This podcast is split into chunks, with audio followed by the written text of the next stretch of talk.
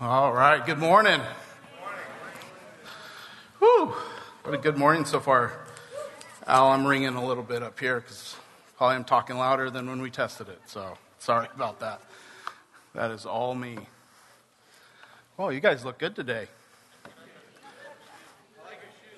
Thank you. I wore them just for you, Caleb. I don't know if I'm sweet, but. Whew. You got, did you guys enjoy the rain yesterday? I was out on a baseball field when it was raining. It was, but it was good to have some rain. Um, if you were listening to the video announcements, which I would encourage you to do that, that is why we have them, so you know what's going on around here. Um, but today at 1.30 we have our ministry team training going on. I would not miss it. If you've never gone through the ministry team training here at the mission, you want to go through it. It's not just so you can be part of the team that ministers on Sunday morning. Is, they are life skills in the kingdom. And so if you want to minister to your family, to your neighbors, the world that you influence, you want to come to this training. So it's today, 1.30 in the upper room, but you can meet Dave in the foyer right after service to get some more information. Let him know that you're coming, but you do not want to miss it. It's not just for here, it's to actually take out what God's done in our lives and influence the world around us, right? Kind of. Okay, I know you're afraid to say amen because then that means you have to do something about it. it means you're agreeing with it. Today's going to be interesting. I feel a little. Uh... We like interesting. yes. Well, I think today I'm actually going to be able to finish my series that we started. Uh, now it's I think it was in January, but it's going to be good. The Holy Spirit is doing a lot today, and so so let's pray so that you hear what the Holy Spirit wants you to hear. Doesn't really matter what I say, but it's what you hear by the Holy Spirit. Because His words are way better than mine. It's not a dig on me, but it's just knowing the power of the Holy Spirit. Right? If God isn't better than we are, and I know I'm going to get in trouble for saying something like this because you're going to take it, some people are going to take it wrong that I'm demeaning us. What I'm, what I'm trying to say, I don't want to serve a God that I fully understand and is not greater than my understanding. Right? So he can speak a whole lot better than we can. So, Holy Spirit, we just open our hearts and our ears to you today. That we hear the words you're speaking through us. That today our hearts will become one with you today. That our ears will become one with you and that we hear your words this morning, not man's, but yours. So prepare our hearts and our ears this morning to hear you. In Jesus' name, amen. All right. So the. Yeah.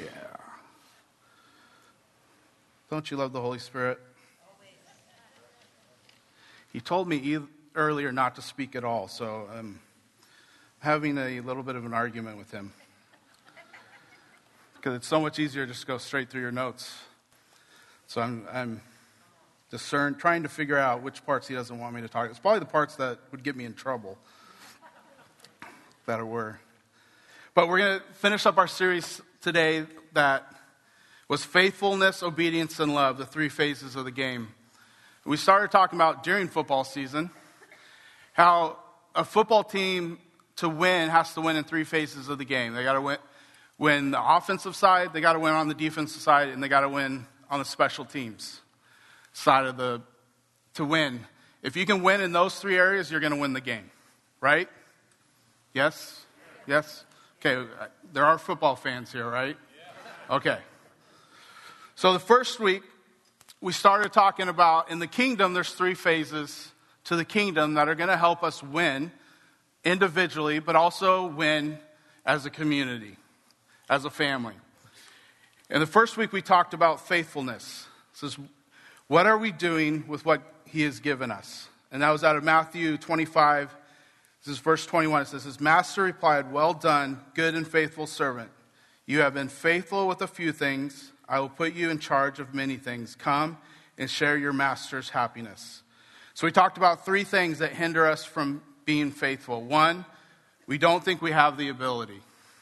We don't don't let your insecurities paralyze to do something. That we allow our insecurities in life to keep us from actually doing something with what God's given us. So we don't want to let our insecurities paralyze us. Number two, we don't realize who our master is. We have the Holy Spirit who has the answers. We can lean into him and reap where we have not sown. Number three, we make, we make fear our friend, and that keeps us from being faithful. When we allow fear to be our guide, we will dig ourselves into a hole, and fear will steal our harvest. So then, week two, we talked about obedience. This is out of 1 Samuel 15, verse 22. It says, But Samuel replied, does the Lord delight in burnt offerings and sacrifices as much as, his, as in obeying the Lord? To obey is better than sacrifice, and to heed is better than the fat of rams. For rebellion is like the sin of divination, and arrogance is like the evil of idolatry. When we are disobedient, we are partnering with witchcraft and worshiping something else other than God. We looked at Romans 6:16 where it talks about us being slaves. We are slaves to the one we obey. When we obey Jesus, then we are slave to him. And we can say amen to that. And then we finish with John 14, 23. Jesus replied, Anyone who loves me will obey my teaching. Jesus equates obedience to love, which leads us to this final phase of the game love. This is 2 John chapter 1 verse 5. And now, dear lady, I am writing you a new command, but one we have had from the beginning. I ask that we love one another and that this is love, that we walk in obedience to his commands. As you have heard from the beginning, his command is that you walk in love. Yes, yes, yes. John is here is talking about that from the beginning, love was the priority. That the law wasn't from the beginning. Right? I mean, those that have opened your Bibles and read that, right? The law wasn't from the beginning, but love was. John is saying that's what things, everything started with was love. So that's our base, right? That is where we start everything from, is love. Okay? Are we all in agreement with that? Yes? All right. So, see, the, when Jesus was around, he would start sharing about the kingdom. And that upset people, certain people, especially the Pharisees. They didn't like it because it was contrary to the kingdom they had built. And they felt their kingdom was threatened. So they would ask Jesus questions to try to trap, them, trap him because he, they knew that the crowd was for him. But they understood if they can turn the crowd against them, against him, then they can do something. Right? It says over and over that they wanted to arrest them, but they couldn't because they knew the crowd would not allow them to. So they would ask questions to try to get him to say something the crowd wouldn't like. So we're going to pick this up in Mark 12, verse 28. And this is one of the questions that the Pharisees was trying to trap him in. It says, All of the commandments, which is the most important. Let me read that again because I think I just totally read it wrong. Of all the commandments, which is the most important? The most important one, Jesus answered, is this Hear, O Israel, the Lord our God, the Lord is one. Love the Lord your God with all your heart, with all your soul, and with all your mind, and with all your strength. The second is this love your neighbor as yourself. There is no commandment greater than these. So here Jesus answers this question saying, Love your God, love your neighbor. And he says, These are the greatest. Now, when Jesus says something is the greatest, it's probably pretty important to listen to, right? You know, there's always the debates on who is the greatest baseball player, who's the ba- best football player, who's the best basketball player of all time. I don't know why they argue about it. Michael Jordan is the best player of all time. LeBron is an amazing player. He's number two. So I don't even know why they even debate over it, but you know, they got to argue about something. Yeah. But Jesus is saying, love is the greatest commandment. Right. So we should be really good at this, right? Oh, we got really quiet. He's saying this is the most important thing. But do we live our lives, and I'm talking about myself here, that we make love the most important thing? And so today I want to talk about making love the most important thing in our lives. Because that's what Jesus said is the greatest. So we might, as disciples of Jesus, live that out. We should be experts in love. We should be the most loving people on this planet.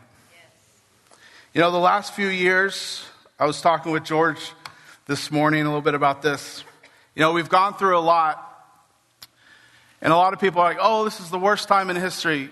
And it has been very interesting time in history. But if you know history at all, it's probably not the worst time in history. It's probably the worst time in their history. It doesn't diminish what people have gone through over the last two, three years. But during those two, those last two, three years, you know, dealing with COVID, the uh, political stuff, dealing with racial issues, trying to work through those as a nation and as a world, we've been squeezed, right? And what happens when you get squeezed? What happens when you squeeze a sponge? Something comes out, right? Right? When we squeeze things, something comes out. And so I want to reflect on what has come out of us during these seasons of being squeezed. Because a sponge, when it gets squeezed, anything that comes out of it is what it's been soaking up. So when you squeeze that sponge and you just wiped up the apple juice your kid just spilled and you go wring it out in the sink, apple juice is going to come out. Whether you want it to or not. Right? You don't have a choice what comes out of that once it's soaked up.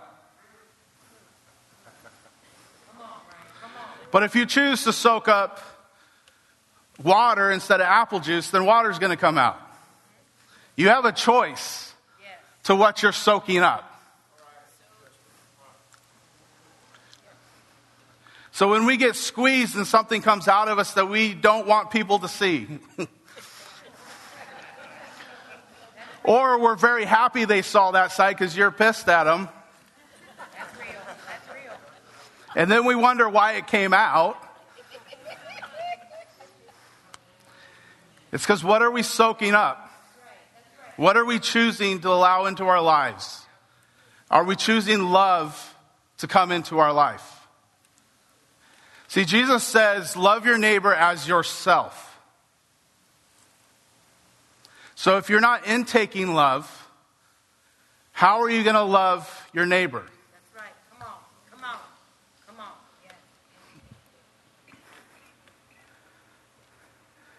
Because Jesus says, love your neighbor as yourself which I love that he uses the word neighbor. Because for the most part, we can choose our neighbor. Right? Sort of. But if you don't like your neighbor, do you have the choice to move? yes, you can, if you own the house, you can sell it and go buy another one. If you're renting, once your lease is up, you can go rent another house, right? Just, just play along with me if you don't agree. but you can kind of choose your neighbor. So this is kind of easy. I, I like my neighbors. I have great neighbors. We moved into the neighborhood a year and a half ago or so. And we have great neighbors. So this is a really easy commandment for me. Love my neighbor. Like, yes, Jesus, you're amazing. But then he gives this in Matthew 5 43. You have heard that it was said, Love your neighbor and hate your enemy. But I tell you, love your enemies and pray for those who persecute you, that you may be children of your Father in heaven. He causes his sun to rise on the excuse me, on the evil and the good, and sends rain on the righteous and the unrighteous. So I, am good with loving my neighbor. Loving my enemy is a whole nother ballgame. And that's actually when the squeeze comes. To your neighbor, you're cool with. You know, you got people in your life that you're, you're good with, that you can hang out with, that, that love you, you love them. You know, sometimes you might get in a spat with them, but, but push, push comes to shove, you can love them. But what happens when the person comes along and puts a knife in your back? Does love come out of the stab wound? Does love come out when they take the bat across your head? Does love come out when they speak about you in unfavorable terms, whether it's true or not? What's going to come out? And Jesus is saying, not only do you have to love your neighbor, but your enemy is, is deserving of love. Because Jesus says you treat your neighbor the same way you treat your enemy. That the one that persecutes you, you better treat him just like you treat your neighbor or the one you really love. He's saying they're the same. And so I was like, God, I don't want them to be the same. So I looked up the word love, hoping that that word love was two different words. Unfortunately, it is not. But the word there that says to love God is the same word of loving your neighbor. It's the same word as loving your enemy. It's the exact same word. We don't get out of it just because people don't like us. You know, Jesus says, Love God with all, all of you. Love your neighbor the same way as you love God. And love your enemy the same way you love God. But he goes on, as we know Jesus does, and twists the knife a little bit more. It's verse 46. If you love those who love you, what reward will you get? Are not e- even the tax collectors doing that? Jesus is saying, hey, the scum of the earth knows how to love somebody that loves them. So if you know how to do that, that means nothing. Anybody can do that. He's basically saying anybody can love the person that loves them. And then he goes on, 47. And if you greet only your own people, what are you doing more than others? Do not even the pagans do that? Jesus is saying, hey, even the ones that don't know God know how to treat the people that love them. They know how to treat the people of their own, their own people. Man, the church has gotten really good at this. Of treating their own really well. And if you're not a part of the church, then, well, you don't count. We don't have to treat you well because you're not one of us. Now, not here, I'm not talking to you, because you guys are amazing people. You really are. I, I love our community of mission people because they know how to love. You know how to love people. So please don't take this as, hey, we've got a bunch of issues we need to deal with, because you guys really do this. But I think we can get better. And the church has done a really became has become famous for loving their own well, but not the ones that aren't their own. And Jesus said even the pagans can do that well. Verse 48 Be perfect, therefore, as your heavenly Father is perfect. Jesus is basically, basically saying, Do better. Can we do better than the pagans? Can we do better than the tax collectors? Now, you have to remember, some of his disciples were tax collectors. So that must have been an interesting conversation afterwards. When Matthew's like, hey, hey, hey, hey, what's going on here, Jesus? But he's saying, be, be better than the tax collector, be better than the pagan. Because then, if not, what's the difference? You know, we say we love Jesus, but do we love ones that aren't our own? You know, might be, well, that's, that's great, Ryan. We do need to have a foundation of love. We do need to love people that aren't, don't look like us, don't act like us. You know, we need to love people even if they don't love us. But really, what's, but what's the outcome of this all? What's the point? Because we can't just look at ourselves, you know, we can't make everything just about us, right? Right? Or no, I guess we can make it about us. It's like talking to my kids. Can't, it's not all about you. See, I was, I know this is going to be shocking, but I was born in 1976. I know it seems way too long ago for me. Whoa, no surprise at all in the audience. Great. Feel loved. Maybe I'll go to the teenagers. They, they, they'll love me a little bit more now. But I was born in 1976 in Santa Cruz, California, which is Hippieville. I loved growing up there. I was there until I was almost eight, eight years old. But growing up there, you see a lot of people from the hippies from the 60s and 70s. They're just all over the place. That's, that's their home. And growing up, you would, I would see this, and you know, they're the generation of the summer of love, of make love, not war. But they only knew how to do it how the world does it. And so growing up, I saw the destructiveness of that. All the drug use, alcohol abuse, living on the streets. So I grew up, that's how I grew up, with uh, being around those amazing people that just were lost and the destruction of loving how the world tries to love. But then I would hear stories of people that looked totally normal, looked like they had their life together. And they came out of that culture, and I had no idea because they weren't all screwed up. And they start telling their stories about how they were in that culture in the 60s and early 70s and how life was just totally screwed up until somebody decided to love them. That people from the church got out of their pews, got out of their mindset of we love on the ones that are our own. And they went out and started loving these teenagers and young people that were desperately lost. And they went out and started loving on them where they were at. And they started loving on them even though they didn't love them back.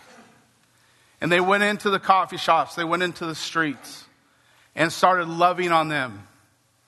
And many of you know this that out of that came the Jesus movement. And thousands of young people came in to the love of Jesus because people like you were willing to go out and love on the ones that weren't deserving of love, that didn't fit in the church, I mean, we don't think about it now, but to walk into a church in shorts and flip flops and a t shirt was not acceptable. I'm so thankful now I can come and preach in a hoodie. But back then, that, that wasn't normal. But people were willing to get out of their comfort zone and love people that could never love them back.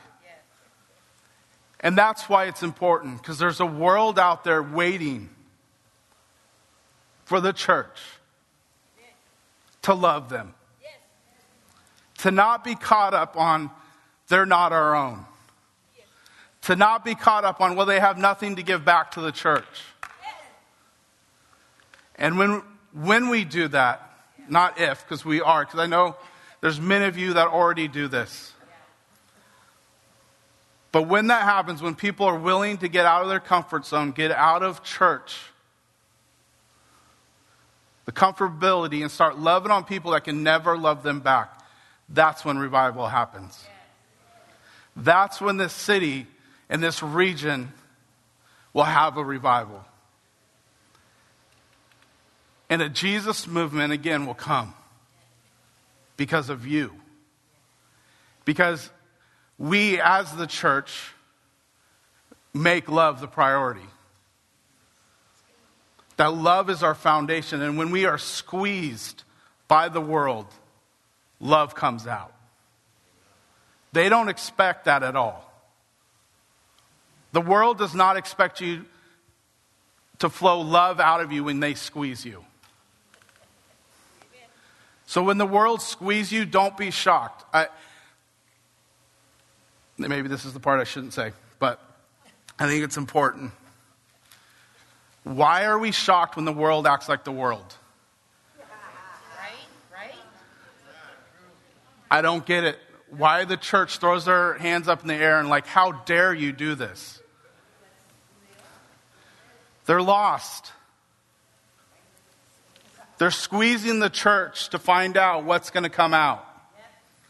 And are we going to be a church that when we get squeezed, we let love come flowing out?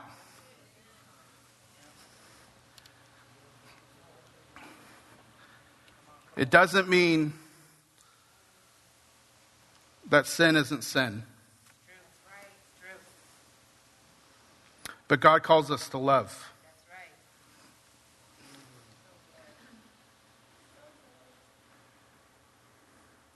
Because when we don't love, this is what the world hears. It's 1 Corinthians 13 8.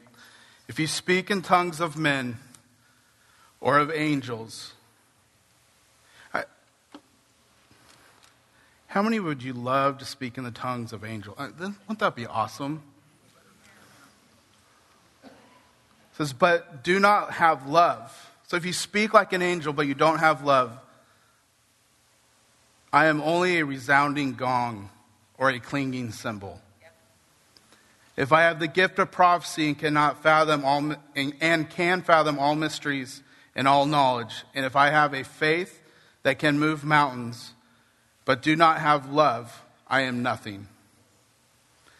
If I give all I possess to the poor and give all my body to hardships that I may boast, but do not have love, I gain nothing.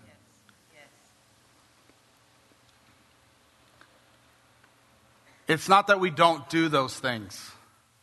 This isn't a one or the other. Right. We're called to do all those things. But we're called to do it in love, with the foundation of love.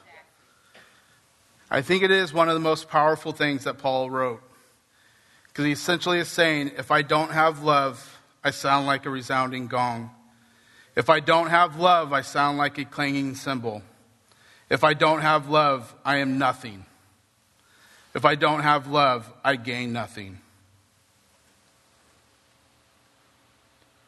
He goes on, says this. So, how, how do we show love? This is 1 Corinthians 13 4. Love is patient, love is kind. It does not envy, it does not boast. It is not proud, it does not dishonor others. It is not self seeking.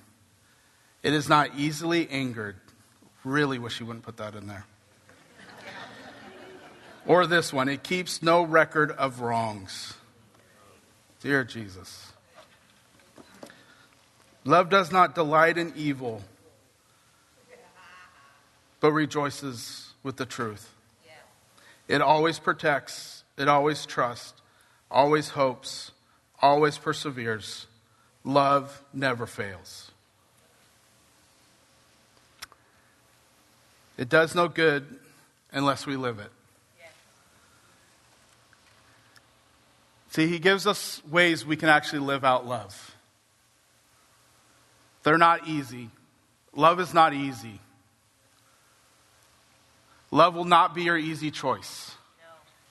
No. Loving people is not easy because they're people and they make mistakes.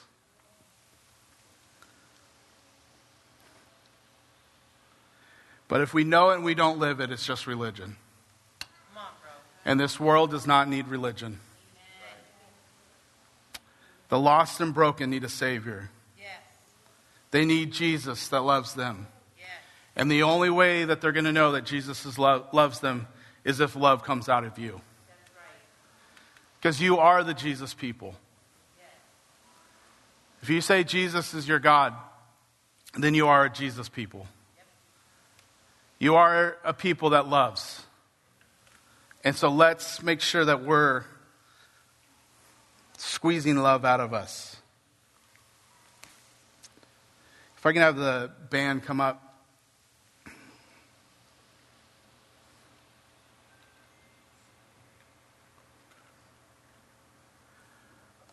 See, this is how we'll have revival in this city, in this region, in this state, in this country, and in this world. Is if we'll learn to love.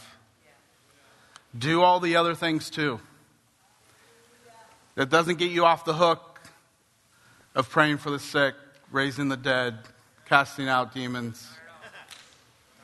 Doesn't excuse you. Well, I love. Well, that's a good start. But let's do the stuff in love. Because loving the world around you is doing the stuff. Right? I love my wife, but if I never do anything for her, do I really love her? If I love my kids but never do anything for them, do I really love them? Do, if, I, do I, if I really love the world around me but don't show them God's love, do I really love them? So today, let's choose love. Will we love the broken? Will we love the hurting? Will we be patient with them? When they come in this building or you go out to them, will you be patient with them? Will you be kind to them? Will we honor them? Will we put them above us? Will we not be angry with them? Will we keep no record of wrongs? Will we protect them? Will we trust them? Will we always give them hope? Will we persevere with them?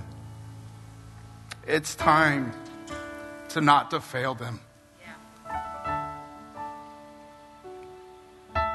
Today, let's choose love. Because to love them is not to fail them. Would you stand with me?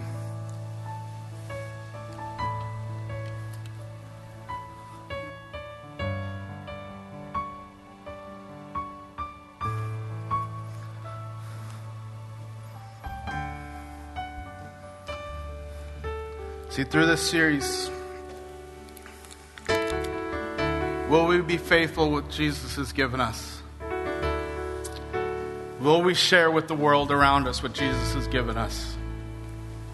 Will we be obedient to what he's saying? And will we love the unlovable, the undeserving, the ones that aren't us? So this morning we're going to finish with communion because it is the greatest show of love that Jesus came. and gave his life for everyone. He didn't give his life just for us, he gave it to the prostitute. He gave it to the one that curses him. He gave it to the witch. He gave it to the murderer. He gave it to the one that abuses you. He gave it to the one that's not like you.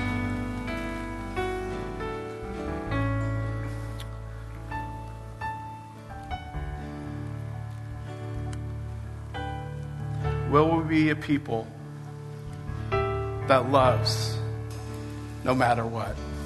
I believe you are because you've already done it. You do it all the time. But I think it's just a good reminder for us that that's what's going to win the world is loving them. And when they come in here, will we love them? Will we throw our arms around them when they're dirty and stinky and full of the world? Will we have patience?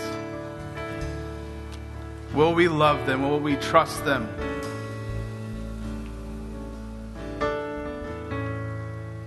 Will we wrap our arms around them and protect them? Because they're looking for people to protect them. They're looking for a God that will love them and protect them. And will we be those people that do that? So, actually, if you guys can come, let's try to come up close together as we take communion as a family. Because it's going to take a family to bring in the harvest. If you're not comfortable being that close with people, that's totally fine. Just, you can stay where you're at. But if you are comfortable,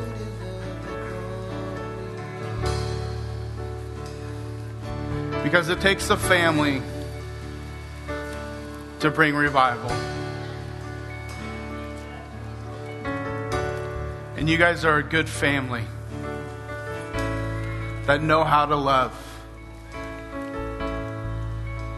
So, can we keep loving and finding new ways to love on our community, love on our neighbors, and love on our enemies?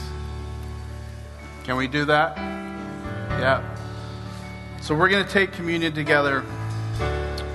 But we're going to sing this song because it's really what this is about.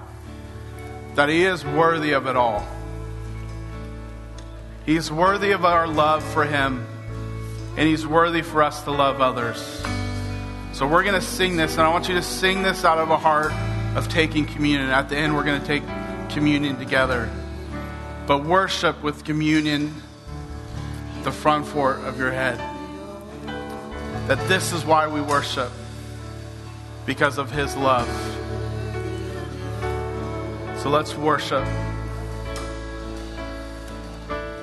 For from you are all things, and to you are all things. You deserve the glory.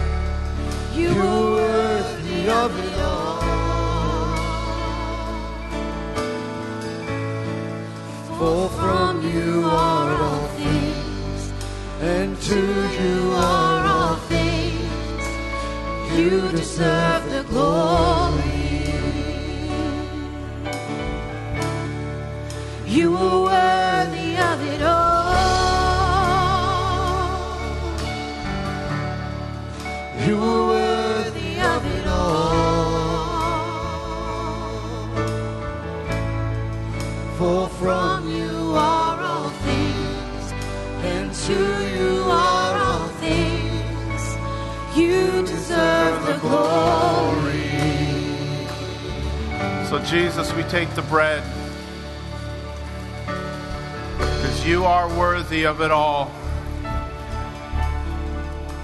You gave your body and allowed it to be broken so that love could reign. So we take it now in remembrance of what you've done. today. Take the bread.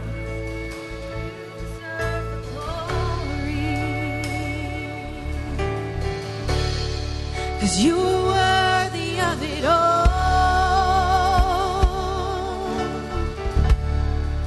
You are worthy of it all.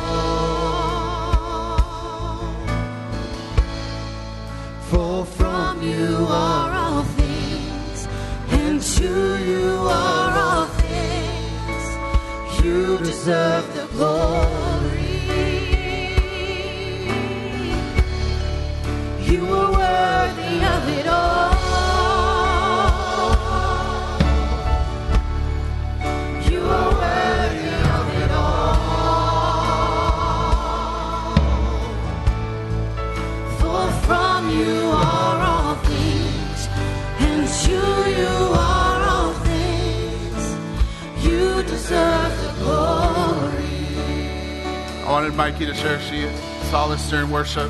And Kathy, thank you so much for transition. Kathy had no idea what I was speaking on today. She saw the red flag of love over this place. But Mikey came and shared before we take the cup here. I wanted her to share this. Um, Yep, you're good. Okay. So, as Kathy was saying, you know, with the red um, banner, the banner over us is love, and y'all all know the verse and the old song. You know, he leads us to his banqueting table. His banner over us is love. Well, when um, Christopher was first singing, when we first came in to worship, which I'm over there interceding and saying, God, what do you want to show me? James comes up and says, Mikey, I want you to make a banner for new wine. So I'm thinking about new wine. Christopher starts singing about this is how I fight my battles. He talks about a banqueting table. So I'm imagining already what Kathy said with the the banner over us is love, and he's leading us to this banqueting table. And I don't know how many of you guys have seen Aquaman, and I'm sorry for prophesying through a movie again, all the time. But there's a scene when they're in the wine cellar, which is where he's saying, I'm going to take you to the wine cellar. My intention towards you is love. They just, you know, kidify it by saying, banqueting table man, you know, he's really going to get you drunk and he intends to be intimate with you. So um, in the movie, she uses the wine as a weapon because they can, you know, propel water. Y'all seen this? It's an amazing scene. If you haven't seen it for anything, just to see that scene is worth it. But the wine, the intimacy in the cellar is used as a weapon. And that's what I saw. And then while we were singing, just wine and honey flowing, all kinds of stuff.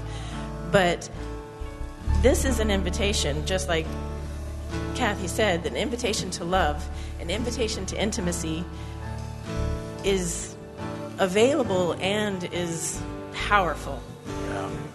Oh, can I also add? Because me and Zach literally were talking about this yesterday. You were talking about the sponge, and I'm like, ha ha ha. So, in the scriptures, when it talks about Pharaoh, his heart's hardened, and all this other stuff, the word picture is the sponge being emptied, and the sponge gets hard when it's emptied. That's how his heart was hardened. It's not God going, get hard. He squoze what was out. What came. Anyway, that was just something I was like, oh, you gotta, come on, because it's helped me so much to know God didn't harden his heart. Anyway. Yes. So with the cup, it is our weapon. His blood was shed for us and for everyone so they can come into his love. So let's drink it in remembrance of what he did, but as a weapon of his love. So, Jesus, thank you. Thank you so much that you were willing to give your blood as a love offering, as a love offering for everyone that will partake of it. So, Jesus, we say, cheers to you that you gave your blood for us. Thank you. You of it all.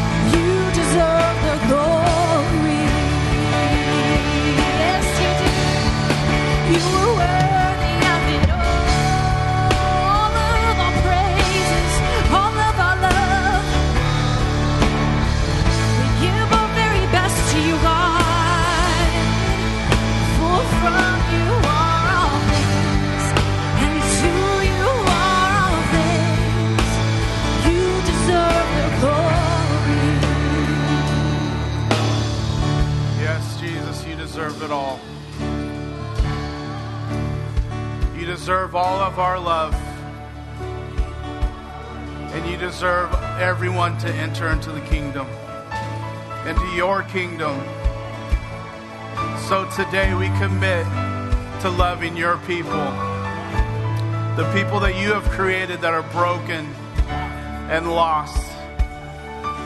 Today is the mission. We commit to being people of love, that we will love the broken, we will love the lost, we'll love your children. So, Jesus, teach us how.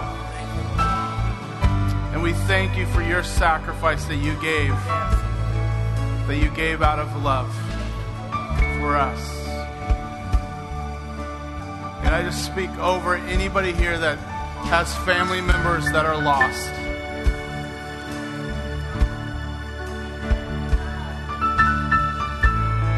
That today would be the day that they come home. So we call in the prodigals. We call in the lost. We call in the broken. We call them in now to a place, a family that will love them, that will keep no record of wrong, that will be patient with them and be kind, and bring them into an experience, into the glory of Jesus, to the love of Jesus, and that we will not fail them, that we will love them.